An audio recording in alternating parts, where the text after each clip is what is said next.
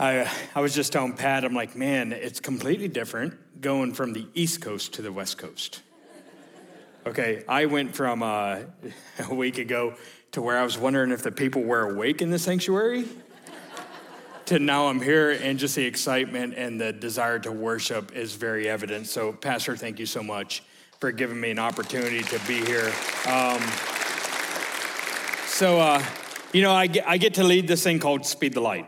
And Pastor said 300 million. Let me just update you. So, we, adding on the last two years, we're at 350 million uh, that we've surpassed this year. Um, God is doing a phenomenal work. And yes, Speed the Light provides transport, transportation for our missionaries. And today's National Speed the Light Sunday. So let me just say that. All across the nation, we have district directors and pastors talking about this thing called Speed the Light that's student led, student initiated, but adult facilitated because sometimes our kids can't do it without us. Amen.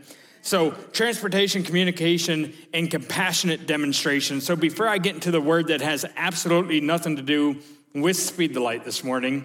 Uh, let me kind of just update you of what's happened in the past three years. I've been in this position now since January of 2018. I was the DYD District Director for the Assemblies of God in the state of Illinois. I'm still trying to figure out how this whole thing happened in my life because I am the least deserving of an opportunity to be on a platform preaching the gospel. Uh, mom's side, three generations of the occult. Dad's side, three generations of pornography addicts. I'm first generation AG and first generation pastor in my family. Okay. Um, my, thank you. My wife, my wife has a very similar story. Both of her parents were alcoholics. She's first generation AG as well, first generation pastor. We really get to change the dynamic of where generations go from now in our family, and that's what we love. And speaking of family, I brought you a picture this morning because I wish they could travel with me, but they really can't keep up to my pace. And my wife will say that. So if you want to put that picture up, this is my crew. All right. So uh, the youngest is standing next to me, Emma. She's 15. She's the boss of the household. Um, next to me is my oldest, Matt. Just got married this past May. He's 21. His beautiful wife, Taylor. Next to her is my rib, uh, Liz. We've been married 23 years. And next to her is our 19 year old daughter, Abby. And uh, like, we have so much fun. Like, we bleed this thing called spreading the gospel across our globe. And we've, we've gotten a, a firsthand look at what God is doing through a generation of students. Okay, and through that, like when I say I don't deserve this, like my claim to fame, okay, still is to this date. My dad was a butcher, my grandfather was a butcher. I can skin a deer in three minutes. Okay? So now imagine, imagine being that good with a knife and then young men coming over wanting to date your daughter.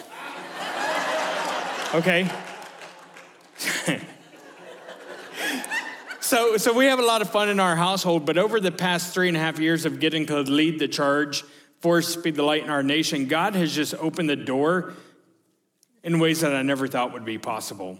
And I'll share with you this morning a very prophetic word that was spoken over this generation. But just two days ago, Pastor, I was on a Zoom call with a lady by the name of Jan Brogdon. It means nothing to you, but any of you, if you follow NBA basketball, you would know the name Malcolm Brogdon, who plays for the Pacers. Okay, so this is Malcolm's mom. Malcolm has a charity called Hoops 2O. Okay, the past year and a half, we've been leading the charge, Speed the Light, partnering with World Serve International to provide clean water for people in East Africa and beyond. Malcolm went on a trip to East Africa. He said, Amen. He started raising money through his nonprofit Hoops2O. We also partner with NFL football players through Chris Long's foundation called the Water Boys.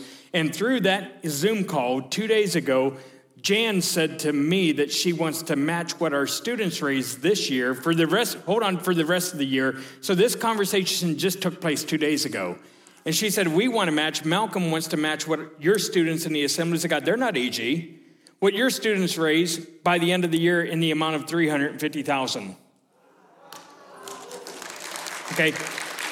In addition to that, we have the NFL through Chris Long, you know, punter Johnny Hekker for the Rams, Russell Wilson, uh, Myles Garrett. So I can name men none of which I deserve to be in their shadow of. They're matching up to 500,000 from August of this year to July of next year. So God is just maneuvering all these things, and it's not because we care about a program. okay? Because it's just a program, Speed the Light. And it's not even care that we care about the projects, clean water. Okay, when we teach a generation of students through the discipleship mechanism of Speed the Light, and it starts, hear me, it starts through BGMC. Okay, so if you're in this church and you're new to this whole thing, and I'm throwing words out that you've never heard, BGMC, Boys and Girls Missionary Challenge, it's the way that our children give into a buddy barrel so God can begin to create in them a heart of compassion to reach lost people across the globe. And they then become young people who give through speed light. And hopefully, the desire is that we've discipled a whole generation who understand what it means to not only give, but to possibly go. Because if all we're doing is sitting in church buildings, then why are we doing this thing? That's something that just weighs so heavy on my heart. Like when I look at this thing, that I truly do believe that God has called us to do more than just to hear the word.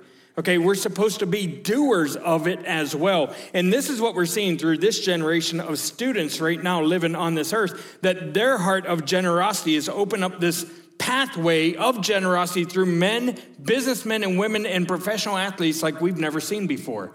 And I'll tell you the reason why in just a few moments. Okay, I believe that we're in a season to where God is calling us as His church to risk everything. Okay, COVID has made things completely uneasy, and if anyone has seen COVID from the north to the south, to the east to the west, it's me. I live on an airplane. As a matter of fact, September 30th, I turned 44, and people are like, Are you spending it with your family? I'm like, Yes, I am. My family on American Airlines, the flight attendants okay? Because sometimes I feel, my wife tells people, I need to go on trips with Eric just so I can see him. But we really do bleed this thing because I believe that God has called us. This is our season to risk it all. And sometimes risk is uneasy. Last year, it was about a year ago, I made a terrible life decision, okay? My wife, I was on a two week trip. I got back, I landed at Springfield Airport, and I walk outside with my luggage, and my wife is sitting there waiting on me in this beautiful dark navy blue Jeep Wrangler. Okay, it wasn't mine. I look at her and I'm like, What did you do?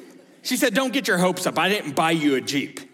Okay, she said, But I know that you love this vehicle, so I decided to rent it for a day. The leaves were starting to change in Branson, Missouri, so we could just take the top down and drive around Branson. I'm like, That's amazing. So the next day, I'm driving this Jeep down the highway, and all of a sudden, I get an alert on my phone from this car dealership, okay, that we've done business with for years from Illinois. And it said this offering top value on all trade ins because our stock is low. I'm like, Jesus, are you trying to tell me something? so I look at my wife, she's like, What are you gonna do? I'm like, oh, I just wanna see what the truck's worth. Okay, so who you don't see in that picture is my mother in law. She lives with us too. Okay, she bought me this truck three years ago. Okay, and I said it was just a payoff so I would never kick her out of my house. Okay, so I, I reach out to the guy that we, we've done business with for years. He's a Christian. He goes to an AG church that I was on staff at. And I say, Hey, Dave, I said, I just got this text from Weber. He goes, Well, you don't have anything you want to trade in, do you? I said, As a matter of fact, I have a truck. He goes, What you owe on it? I said, Nothing. My mother in law paid bought it for me. He goes, What you want? I said, A Jeep Wrangler. He said, You don't want a Jeep. I said, I didn't ask you what I wanted. I just asked you, you have a Jeep on the property. He said, Yes, we do. I found out he offered me 20 grand for this truck. Okay, so I traded in the truck, got this Jeep Wrangler, the vehicle I always wanted. Now, let me just pause because this Jeep, okay, it wasn't souped up at all. Let me prove it to you. It didn't have the lift kit. A lot of Jeeps you see, man, they got the lights, they got the bells, they got the whistles. My kids get into the Jeep, they get into the passenger seat, and they say, Dad, how do we put the window down? I'm like, well, there's this thing on the door. You have to grab it, and then you have to move your arm. Okay? My wife, my wife gets in the car. I just get home from work. Okay, she gets in, we're going out to dinner one night. She goes, What are you listening to? Well, this Jeep doesn't have the USB ports that most of the vehicles have today. So it has something called a CD player, young people. Okay? Okay, like, listen, I'm old enough to remember the eight track player. Okay, come on, Statler Brothers, somebody, amen. Okay, so like it's just like, so I, I'm listening to 1995 Wow Worship, baby. I mean, I went up to the attic, I got my CDs out, and I'm driving down the road and I'm rocking out to Days of Elijah. Come on, the top's down. Behold, he comes. Come on, riding on the clouds. Like, I'm jamming. And my wife's like, Who are you? okay? There's just something about some of the old songs. Okay, Gen Z, I'm to use your words, that hits different. Some of you are like, What's he mean by that? Okay, Gen Z has their own language today. Okay, so when they say it hits different, it, it means it's really good. So when I found that out from my kids, they're like, we need to go to Taco Bell. It hits different. I'm like, yeah, Taco Bell hits me different too. right? It just means something different. Okay? This morning, I want to talk to you about taking a risk. Taking a risk with your life that could alter generations for come to, to come, okay? That could alter, okay, the direction that you're living in right now in this season. That could alter the missions program of the assemblies of God forever. My heart breaks when I think of our, okay, we're the AG, baby. Come on. Our two core, our two core values are evangelism and missions. But when I look at missionaries being sent from our fellowship over the last 21 years, from the year 2000 to the year 2021, we have a net gain of 35 fully appointed missionaries. No, no one's talking about that number. I'm crazy enough to think that God could be using me to raise up the next generation of missionaries in our fellowship. And I look forward to what could happen if we do it right, if we were to take a risk, much in the way that I took a risk and I bought that Jeep. And, and I looked and I, and I, found, I found this article online. Okay, the title of the book is called Notes from a Failure. Everybody wants to read that book, right? Okay, and in this book called Notes from a Failure, I found six things that we need in order to take a risk. Number one, Okay, he says to understand that failure is going to happen. Number two, trust the muse. The muse is that thing you cannot kick. It's the voice you hear in the silence, that thought that brings you continual excitement and fear all at the same time. I now understand that the muse in my life is the Holy Spirit. Okay, number three, be authentic. Number four, be of clear mind. And side note, to be of clear mind, emotions will always cloud discernment. So if you're emotionally involved before you take a risk, don't take the risk. Okay, because your emotions will cloud the right choice. Number five, fully understand what you are risking and make a decision to be all in. And number six, know that you typically only get one shot.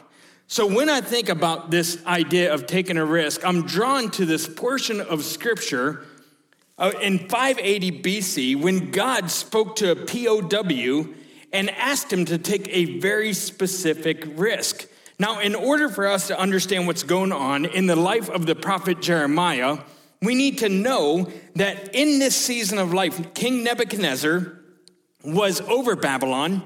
Okay, and the prophets have been prophesying that an enemy was going to come and ravage the city.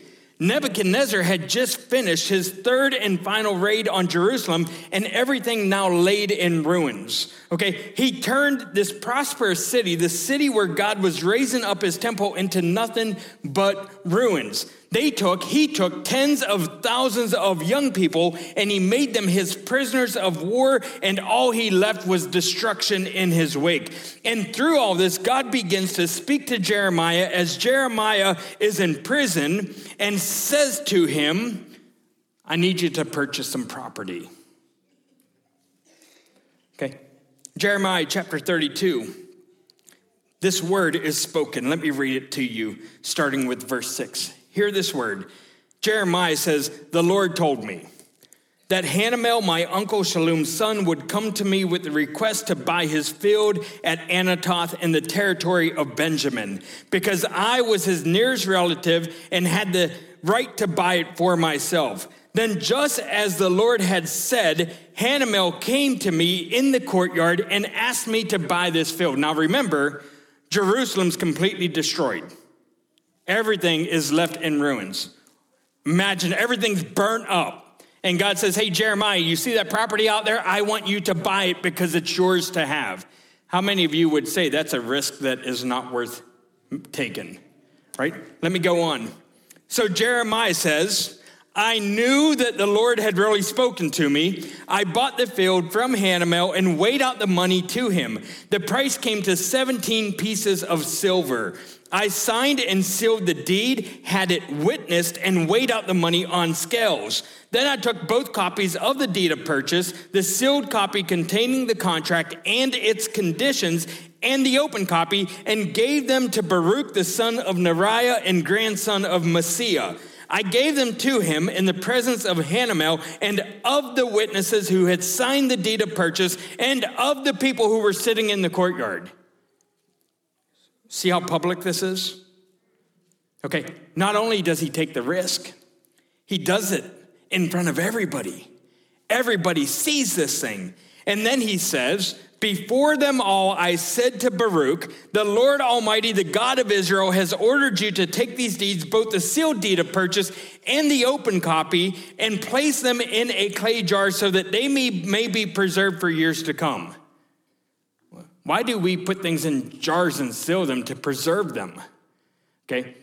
God does things in our life sometimes because he expects us to follow through and just listen to his word with the intent of us waiting patiently upon Him, because sometimes we have to do things and just believe that He will see it come to pass. In Jeremiah's life right now, Jeremiah is going through this process of taking a risk, buying the property, and then God says, seal it up. Because God ends this portion of scripture with a very strategic promise. He says, The Lord Almighty, the God of Israel, has said that houses, fields, and vineyards will again be bought in this land. You see the journey of that verse? The risk that Jeremiah was taken. Okay, and through this, Jeremiah buries this deed like a seed waiting for harvest. Understand this that the person who looks for quick results when they are burying something will always become disappointed. When you bury a seed, there will always be long stretches of darkness, invisibility, and silence that separates the planting of the seed from the harvesting of it. It's as if God is saying to you and I to buy something that's in seed form, bury it, and watch what He's about to do. What God is saying to Jeremiah is, You may see rubbish. But I see building and vineyards that are going to come back to this land. Today, National Speed the Light Sunday. Okay, as pastors and district youth directors are like, are canvassing the nation talking about missional generosity, it's so easy for us to not want to give of ourselves financially to something like missions because of the way that we're the way that we view the world. Okay, we see destruction, we see devastation, but missions, both domestic and foreign, requires a process of sowing. Sometimes when you sow, you have to wait, even when you can't see what's about to be produced from it. Jeremiah is looking at this and God's saying to bury it. It may be dark, it may be invisible, there may be silence, but I'm working, Jeremiah. Watch what I'm about to do. When it comes to missions, God is saying to you and I, Okay, because we see this. Like I love Speed the Lights. One of, the, one of my favorite things recently that we get to do. I get a phone call from a guy by the name of Mike Bartell. Mike oversees a ministry called Free International. Have any of you ever heard of it? Raise your hand. Thank you, Pat. I see that hand. Okay. So, Free International, right now in the US, is rescuing and restoring young ladies who are being trafficked for sex that just in the month of August, while all the pastors from the Assemblies of God and all the students from the AG congregated in Orlando, Florida for our National Youth Convention and General Council, Free set up shop in Orlando to go rescue women who are being trafficked. And that week, just that week, eight women were rescued.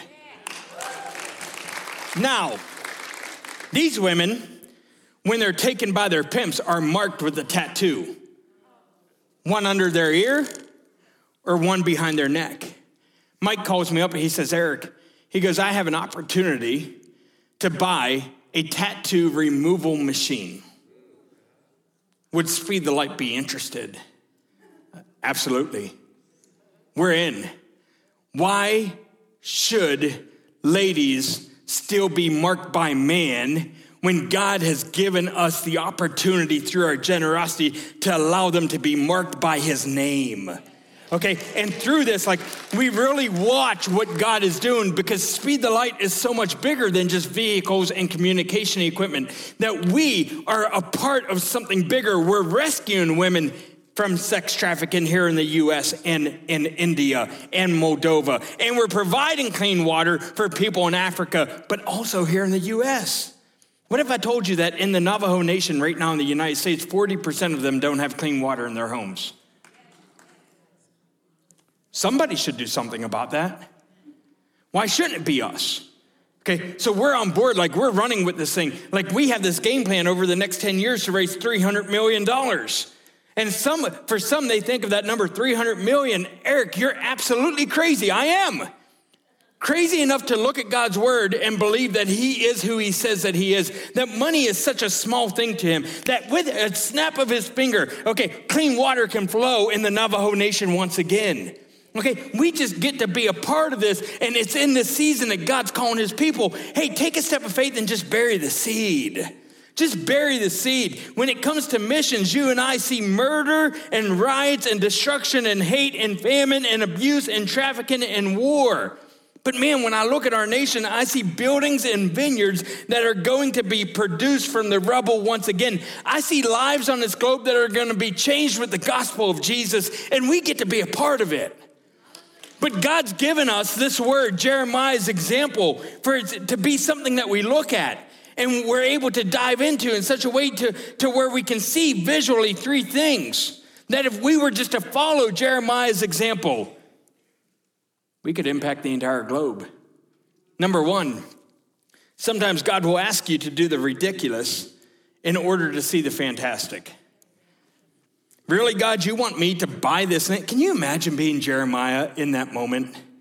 Hey, Jeremiah, your cousin's coming. He's going to offer you this property. That property right over there where smoke is coming up off the ground, that's your piece of property. Okay, you see that area where there's nothing. All the vegetation is gone, all the trees have burnt down. That property is yours. I want you to buy it. Okay? People look at Jeremiah, people are looking at Jeremiah. What are you doing? Can you imagine the people telling Jeremiah, hey, don't do it? Don't give your money for that. It's a waste of time. It's a waste of energy. It's a waste of resources. Don't give. Okay, sometimes we have to do the ridiculous in order to see the fantastic. We can't be afraid to try new things. You know why? The ark was built by an amateur, but the Titanic was built by engineers. Okay? And I'll tell you, I'll trust the amateur every single time if they have God on their side. And man, does this generation, Gen Z, you have God on your side. If you're in this room and you're between the ages of 7 and 25, stand up. Come on, 7 and 25. Just stay standing. I'm not, I'm not going to ask you to do like there's there's a bunch of people up in the balcony. Like, please hear me. Okay? The pressure for a great move of God is not on me. Okay? The pressure's on you. Because three and a half years ago, listen, three and a half years ago, I was at an event speaking as the National Speedlight Director, and a young lady came forward at the altar call and she spoke a very specific prophetic word over your generation. Church, you need to know this. You guys can be seated. Okay, that in Houston, Texas, I've been sharing this every single week that I preach this word because this word for us as parents should change the way that we lead our children. It should. This night, I'm in this room, pastor 7,000 people, and the worship team comes up to me before service and they said, Eric, what song do you want us to do for the altar time? I said, Well, actually, I, I don't even want you to come up on the stage. They're like, What? You're going to do an altar service for 7,000 kids and you're not going to have us on the stage. I'm like, yeah, and I'm going to turn all the lights on too. Okay? Because I understand, and I'm part of the problem. Please hear me. 40, I, I'm 44. I've been doing youth ministry for 25 years. Okay, I created this culture to where we've taught a generation to react to a song instead of respond to the Holy Spirit. Okay, like I'm convinced I can get up here and I can sing a cappella. I can't sing at all. I can't even hold a tune if it's in my hands, but I can sing This is How I Fight My Battles, and kids will just start running to the altar. Because that we've conditioned them to do that, but that night it was just something different. The Holy Spirit was in the room. I talked about burden for lost people. I asked, Would you give your life? And 500 students started rushing the stage. And one young lady, as she's up there, she's weeping. She looks at me, she points at me, and she asked me to come down off the platform. Okay, listen, grandparents in the room, you've been praying for this for years. You've been faithful, you've been waiting. It's here.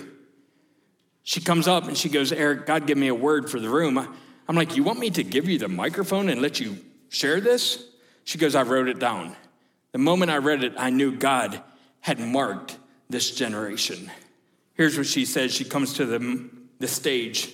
She reads this word Be prepared, change is coming.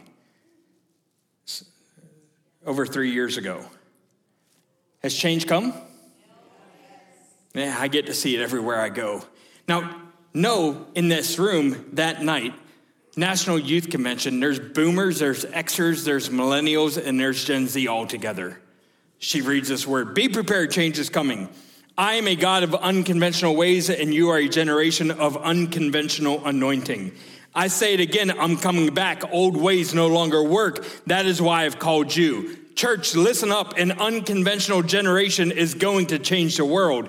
I say this because there's no precedent to an anointing of this capacity. Chains will break in my name, and my name will spread like wildfire. My anointing will pour out like never before. And, church, I'm telling you, change is coming for I'm coming soon.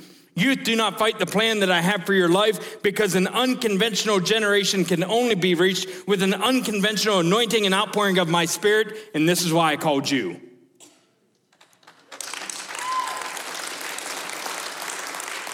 Moms and dads, grandmas and grandpas, this should change the way that we lead.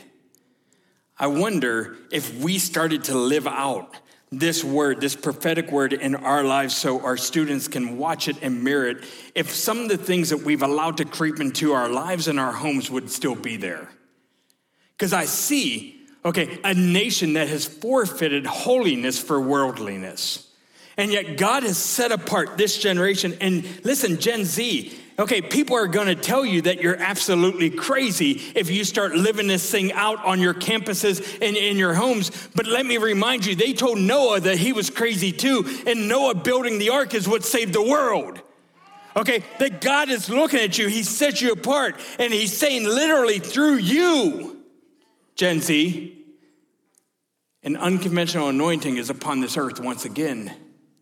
Okay, there's no precedent to an anointing of this capacity when people say, Eric, seriously, NBA basketball players are giving to speed the light? There's no precedent to an anointing of this capacity. Okay, it's not because of anything I'm doing, it's just because of the favor of God that's on this generation.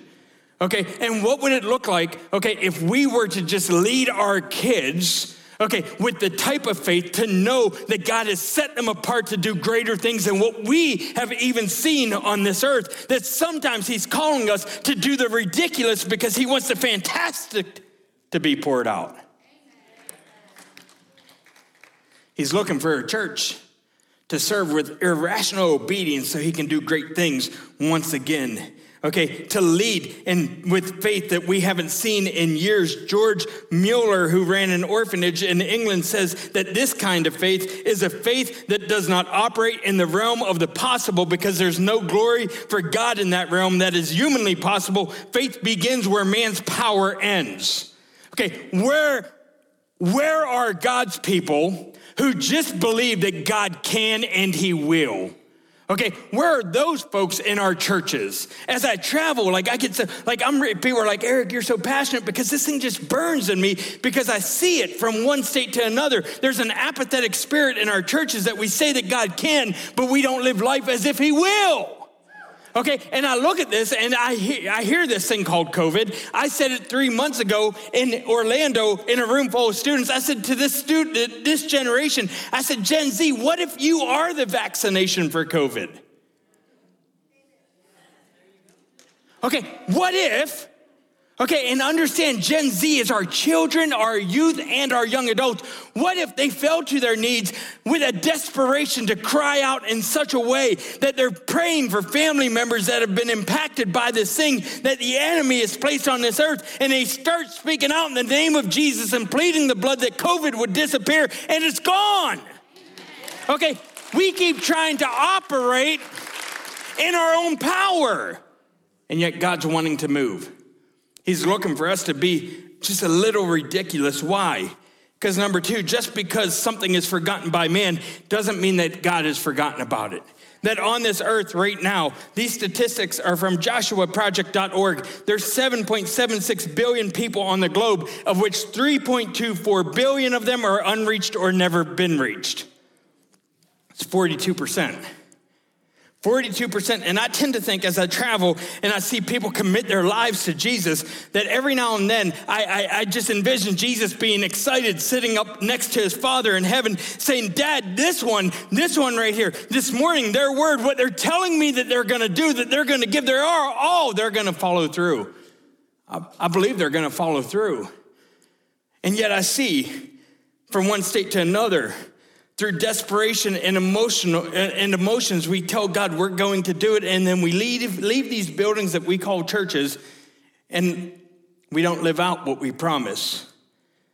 How is it possible that there's still 42% of the people on this planet that have never heard about the, the God, the Savior that impacted our lives so greatly that we say has changed us, and yet we're not doing anything so he could change others? Okay, why is it important? Because sometimes we forget that there are people in our families, in our communities, in our neighborhoods, in our state, and across the globe that have still had no opportunity to hear the name of Jesus. That next Sunday morning, I'll be in Kenai, Alaska. And in the state of Alaska, there's still unreached people that have never heard the gospel of Jesus. Okay, that's not too far from here. Okay, maybe this morning God will put upon someone's heart in this room to go live in the middle of nowhere, Alaska, to jump on biplanes and boats and share the gospel with people. Because if all we're doing is trying to be comfort here in the mundane of our own lives and schedules, then why are we doing this thing called the gospel?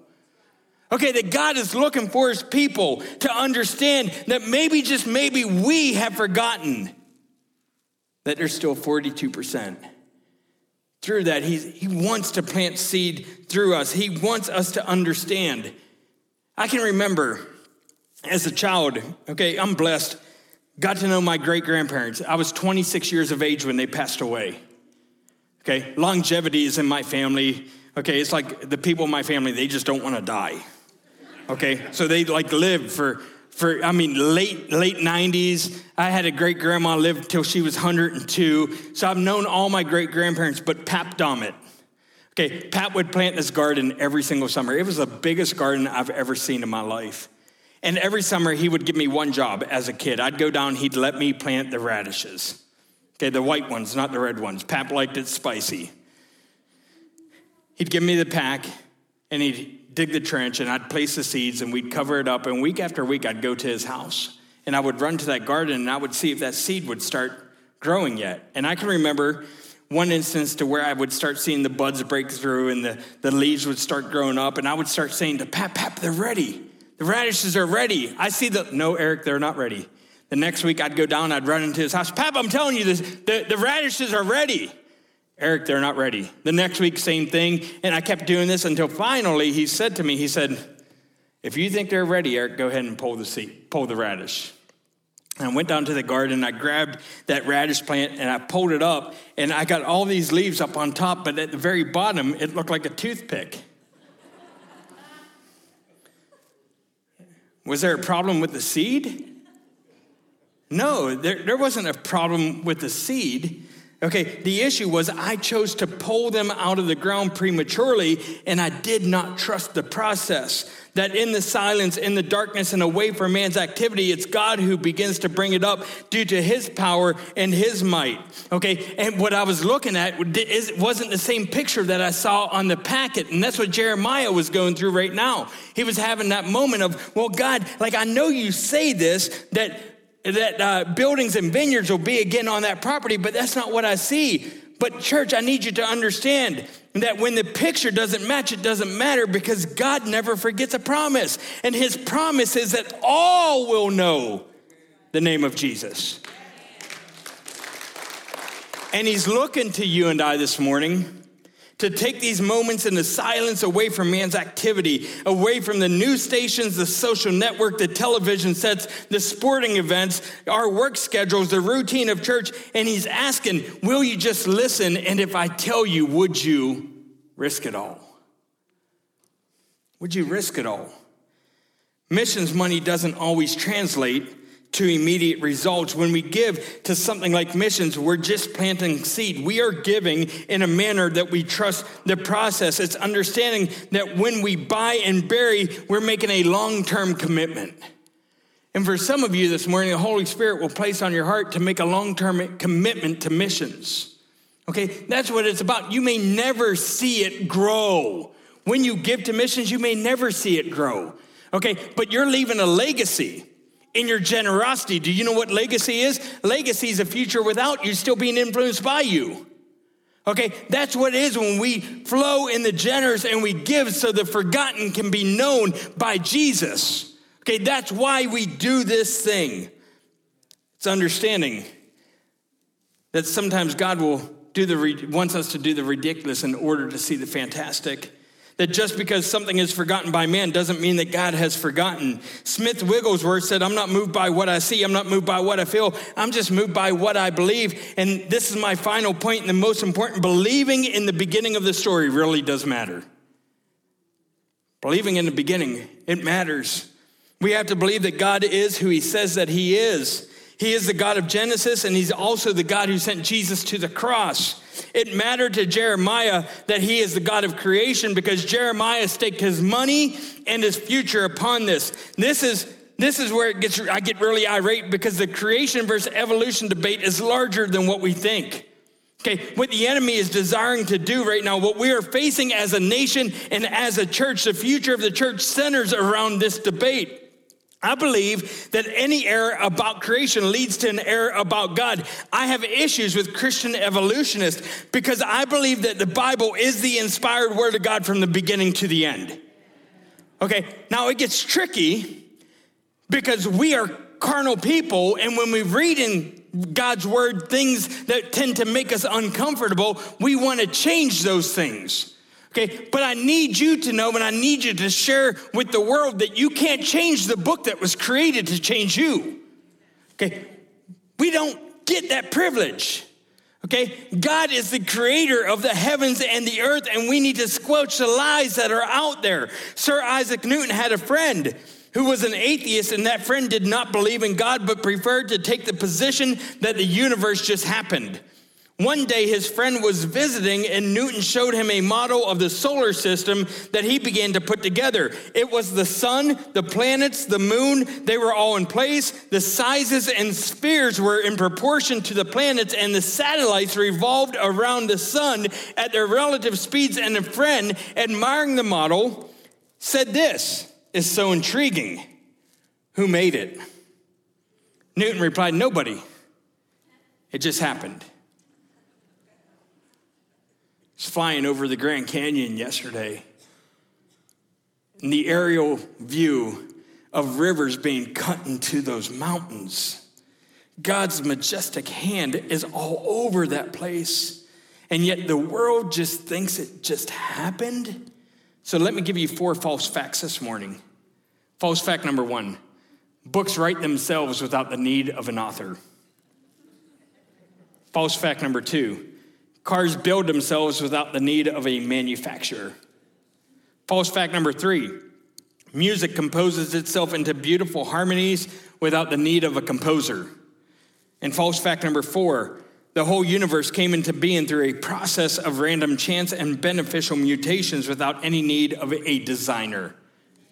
Okay, we have the most educated people on the planet who tell us that we need an author to have a book, a composer to have music, a manufacturer to have cars, and yet this just all happened. I love what the great English writer G.K. Chesterton said about this. He said, It is absurd, for the evolutionist to complain that it is unthinkable for an admittedly unthinkable God to make everything out of nothing and then pretend that it is more thinkable that nothing should turn itself into everything. Come on, church. Our God created the heavens and the earth. And that's why it's so important to understand that when we forget about how the story all began, we allow for a lack of faith to creep in. Listen to me close. You lose faith for the impossible when you don't believe that God created the heavens and the earth. I don't believe in a Big Bang theory. I believe in a big God theory. And Jeremiah is a creationist and he praised the song a song that many who have grown up in church sang. Remember, I said those old songs just hit differently.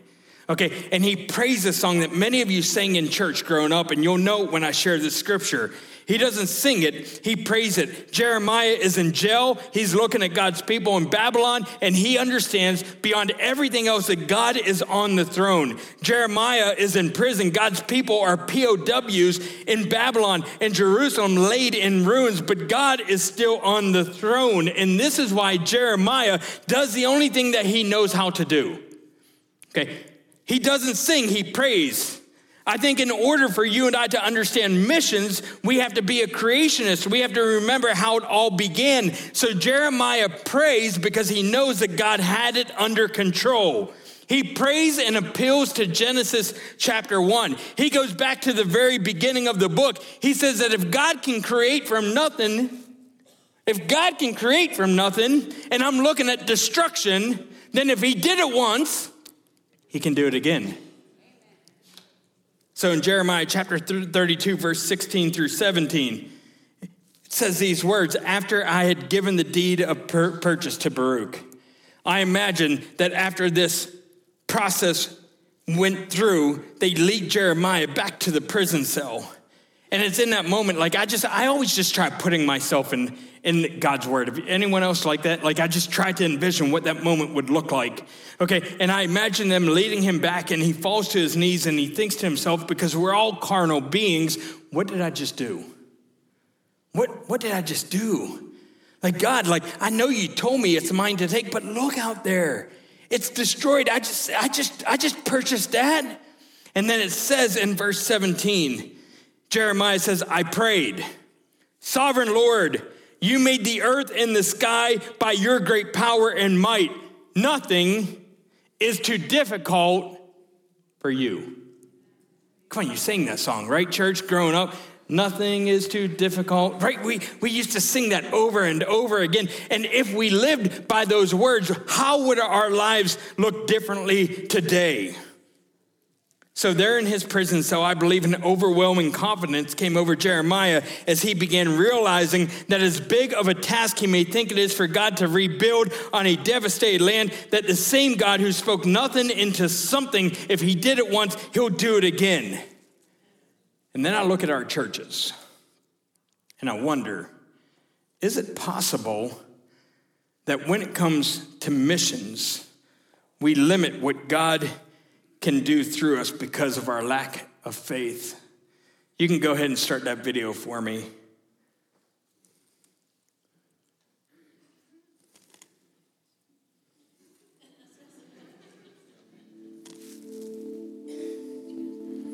Here's what I see. I see God's people surrounded by a world where the nation of Haiti is struggling from an earthquake, the second 7.0 earthquake in a decade, which consists of 11 million people, of which 90% of them do not know Christ. I see the nation of Indonesia, the world's largest Muslim dominated nation, that over the last couple of years has seen a quarter of a million people die in natural disasters, tsunamis, and earthquakes, leaving hundreds of thousands of others homeless, susceptible to all kinds of diseases and hungry. I see a nation like India, where there are more people living below the poverty line than there are people in the United States altogether. I see a world where over half the people are living on less than $2 a day, while we sit here, every single one of us, filthy rich compared to the rest of the globe. Furthermore, here in the United States, we spend collectively $3.3 billion yearly on garbage bags, while 1.8 billion people are living without improved sanitation practices. I see a world where 790 million people are living without access to clean drinking water. I see a world where our dogs and our cats are eating better than our brothers and sisters in the Sudan. Where last week, last week alone, 50,000 people died of AIDS as we walked into our rapid test centers, our take care clinics, and emergency rooms. Last week alone, 100,000 children died of hunger related diseases while we disposed of a third of the income food that we purchased. Last week, just last week, 14,000 children died due to waterborne issues, while individually we flushed 1.6 gallons down the drain five times a day. In addition, hundreds of thousands of others were trafficked around the world for human sexual exploitation. And our biggest concern last week was the price of gas or whether the child tax credit would be hitting our accounts. And on top of all of that, Thousands upon thousands of our brothers and sisters are imprisoned and persecuted in China and Laos and North Korea and Saudi Arabia. And in addition to all of this, there's still another billion people who haven't even heard the name of Jesus that's on my lips this morning. I see all this and then I look. I look at the church. I see so few of our churches risking everything for the mission. We have retreated. We have retreated into our nice big buildings where we sit in our cushioned seats in the comfortable atmospheres, where we are insulated and isolated from the inner cities and the spiritual lostness of the world, where we've given a tip of our hats to world missions and evangelism as an optional program for the faithful few, while we go on designing endless programs that revolve around us. And when we should be on the firing lines for God, we find that most of them them are still in the nurseries of our churches drinking spiritual milk. With the mammoth needs of a world without Christ in front of us and the glory of Christ in us, we face two options. We can retreat from this mission into a land of religious correctness and wasted opportunity, or we can risk everything to fulfill the divine purpose for which we've been created. I say, let's risk it all. For the sake of a billion people, who haven't even heard his name. Let's risk it all for the sake of millions in our country who are heading to a Christless eternity. I say, let's risk it all for the sake of the lost people you and I know in our families, in our neighborhoods, and in our communities. Let's risk it all for the sake of the hurting, the hungry, the thirsty, the trafficked, and the displaced. Let's risk it all. Let me remind you the author of Hebrews is saying, and he tells us very clearly that the Jesus we say we represent, he was in the dirty places. He was in the dangerous places. He was in the despised places. That's where he went. Is that the Jesus that we are following? We cannot sit back in comfort. We must go to the need. That is what it means to die to comfort, to die to self, to die in our devotion. We are aliens and strangers on this earth, and we are looking forward to another place, a place that is not our own, one that God promises to prepare for us. And though we may suffer disgraces for the sake of Christ, we look ahead to our reward. I believe that higher the risk, higher the reward. This is why we must go to the dirty. We must go to the despised and we must go to the dangerous because we are convinced that the glory of Christ is worth it. Are we going to die in religion or are we going to risk it all for the one and die in our devotion? This is our mission. Giving our money is easy, but will we give our lives? It's time that the church begins to normalize the impossible and make him known to all.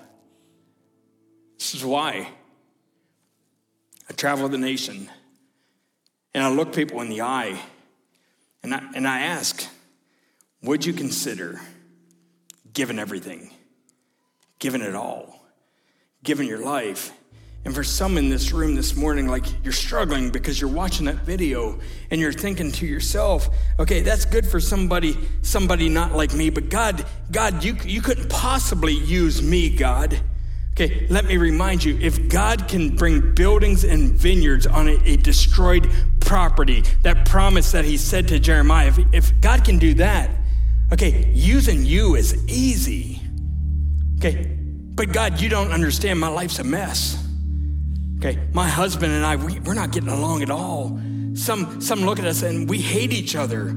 Okay, God, like, I really need you to fix that. And, and God's sitting there and He's saying to us, Well, nothing is too difficult for me.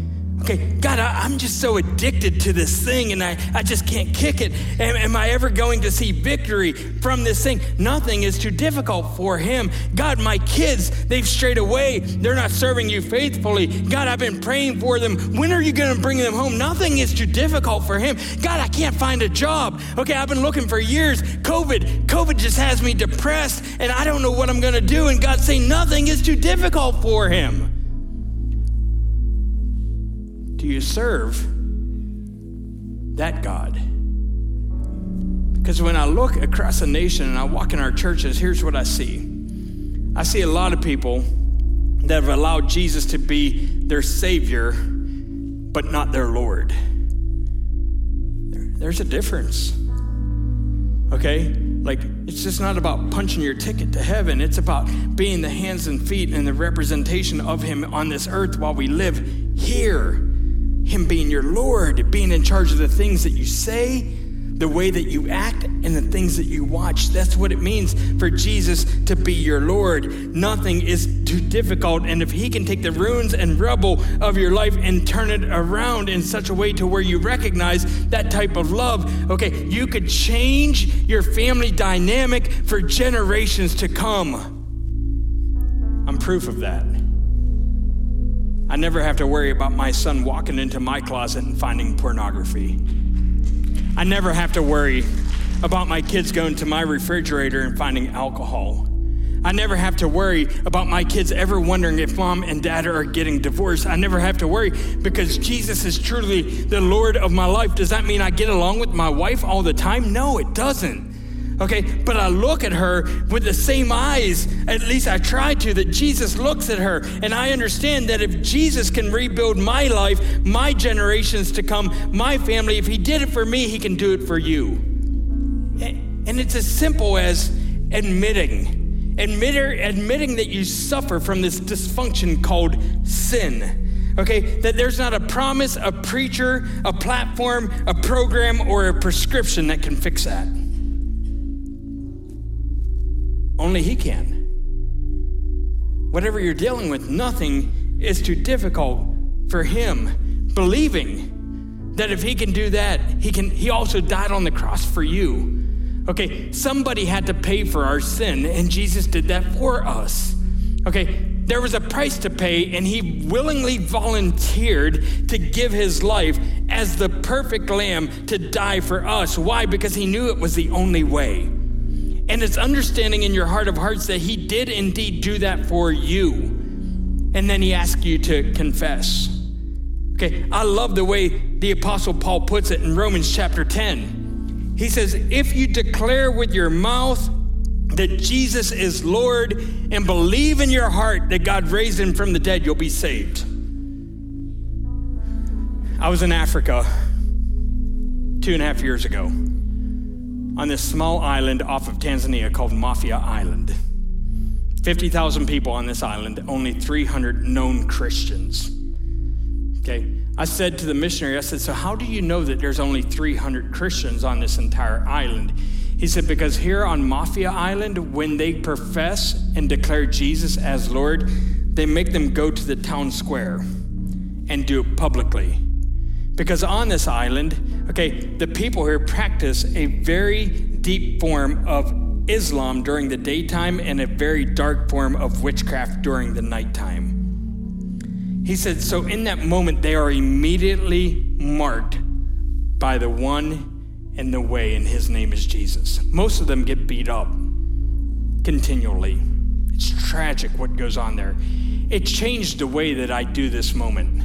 I thought to myself, if they can do it publicly on Mafia Island, why, why aren't we doing that in our churches? No one's going to beat you up, hit you over the head with a hammer if you profess Jesus. We're going to celebrate and we're going to declare that we're going to journey with you as you go through this thing. You won't be alone. Okay, but for years we've been asking people to go into a very private moment and declare Jesus their Lord, and then we wonder why they don't live it out publicly when they leave our buildings. So this morning, if you want to risk it all, this is my first ask. If you want to risk it all and you know that you need to give your life to Jesus, not only as Savior, but as Lord. Okay, to declare Him the Lord of your life. Okay, some of you, He started working on you. The Holy Spirit was working on you the moment you walked in this building. You felt that there was something different that was about to happen. A shift was taking place in your heart already this morning, and this is your moment to risk it all. Then I just want to ask if that's you, I want to invite you to stand to your feet and just say these words I declare Jesus my Lord. Is there anyone? Stand to your feet and say it.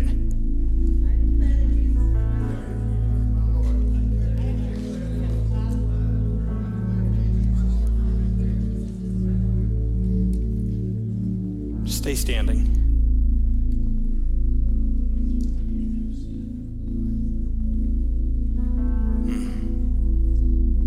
Thank you, Jesus. Thank you, Jesus. Holy Spirit, I thank you so much that you were just preparing this room before we even walked into it this morning. And I pray for every man and woman that stood to their feet. God, I believe that some of them have been faithfully serving you for years, but others, this is the very first time. God, that an overwhelming sense of peace and acceptance would fall upon them right now. Holy Spirit, that you would just begin speaking to them, whispering in their ear, allowing them to know that no matter what situation that they're dealing with or going through, that nothing is too difficult for you. Father, but also in this room, God, as we watch this video, our hearts are stirred. I know it every time I do it, God, my heart is stirred to, to lead with action. God, that we we understand that you are calling us to impact and influence the 42%, but God, we can't impact the 42% of the globe if we can't even impact our community. God, and in this room, you're calling missionaries to, to this city right now to be the hands and the feet of your son Jesus to the coffee shops and gas stations and grocery stores, to the neighborhoods and campuses. God, that right now there's there's a shift taking place in the hearts of your people. And through this moment, Holy Spirit, I pray that it would not be just words, but it would be led with action. So if you're in this room and you're seated, and you know the Holy Spirit is asking you to risk it all in your workplace, to no longer be ashamed to share that Jesus is your Lord, to no longer be ashamed to speak out and pray over individuals that are going through difficult times. Maybe you're a student and God is calling you, Gen Z, to impact the campus that you're on. Okay, you're on the football team and He's given you an amazing gift, but that's not why He's given you that gift so you can run up and down a field. He's given you that gift so you can impact and influence those who are living in darkness. And if you're in this room right now and you know the Holy Spirit speaking to you and He's saying it's time you risk it all in your workplace, on your campuses, in your family, would you stand to your feet right now? You're done playing games, you're risking it all. Come on, it's changing here, you're risking it all. Okay, the world is looking for hope that can only be found in the name of Jesus, and He's calling on us right now, the church, to sometimes to do the ridiculous in order to see the fantastic. Okay, and to understand just because we forget. I do. I forget that there's people across the globe living in dark areas that have never had the name of Jesus presented to them. And I'm not going to sit back any longer and be okay with it, that God has called me to do more. Okay, but we have to lean in and we have to know that the beginning of the story does matter. We have to fight for the word in our communities. Okay, we're, in a, we're on a globe where it's trying to be stripped away from us. We have to be outspoken. God is looking for boldness to erupt from his people once again. Father, I thank you and I praise you that you just have given me this amazing opportunity to be a voice in this season of our globe. God, I don't take it lightly. And I pray that this morning for every individual who stood and declared you Lord, God, that there was a shift and, and a change of pathway that's already beginning to form on the horizon. God, I believe that, that we will hear stories much of like my own, God, that through that moment to where I declared you my Lord, that everything changed in my life, but it changed generations to come because of that moment. God, I pray that from this moment of people standing and saying, I will risk it all I'll risk it all on my campus. I'll risk it all in my workplace. I'll risk it all in my community. God, I pray that there are people today that we will encounter that are hurting and just looking for an extended hand of hope. And it would be our words of prayer and the smile on our face that allows them to know that you are alive and active in our lives. Father, we no longer live by fear. God, we live with the understanding that this is our moment to risk it all. And I look forward to hearing the reports of what you do in this great body of believers. I thank you and I give you praise. In Jesus' name, amen. Would you give God a hand, a clap offering, Pastor? Appreciate you. Eric, thank you so much Thank you for your obedience to the Holy Spirit. Thank you for the work you do on behalf of our denomination, but most importantly, for what you do for the Lord. Thank you for challenging us this morning. We needed it, the whole country needs it. It is time for us to rise up as sons and daughters of the Lord and to do what He's called us to do. We can no longer just sit in our holy huddles This isn't a social club. This is a place where we come to get fed the Word of God and then act out that Word of God in our daily life. And I don't need to go on any further. You covered it very well, but thank you so much. And thank those of you who are obedient to what the Holy Spirit was asking you to do. If it is in your heart to want to give to Speed the Light, I know that our youth ministry is has a drive going right now. Anthony, what is the goal? $600. You think 1500 did i get that right okay uh, as as he explained uh, you know our kids don't have that kind of money it comes through their parents and their family members and whatever and uh, the board has already told anthony that if he meets his goal we will match it and so i would like to yeah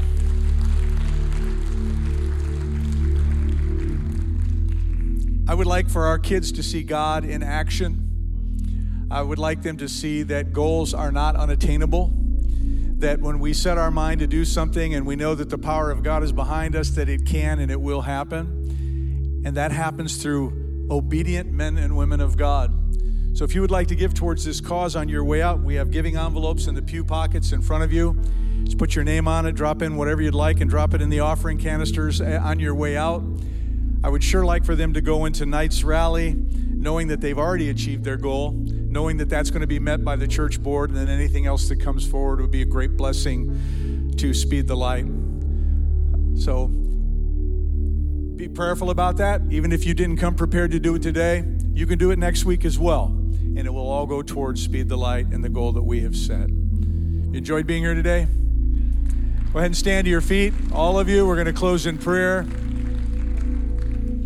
Father, we thank you for this beautiful day. We thank you for the powerful word that's been presented to us today, the challenge that has been placed. My prayer is, Father, that this church would become a not just a missions minded church, but that we would become soul winning kind of people.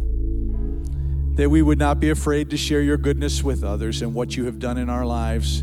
That we would be bold in the workplace that we would be bold with our families, that we would be bold out in the public and call it for what it is that we are believers of the Most High God who does not change, who knows the end from the beginning and everything in between, who created us and everything that we see, and that has a plan for this world. And that is that all would come to know Jesus Christ as Lord and as Savior.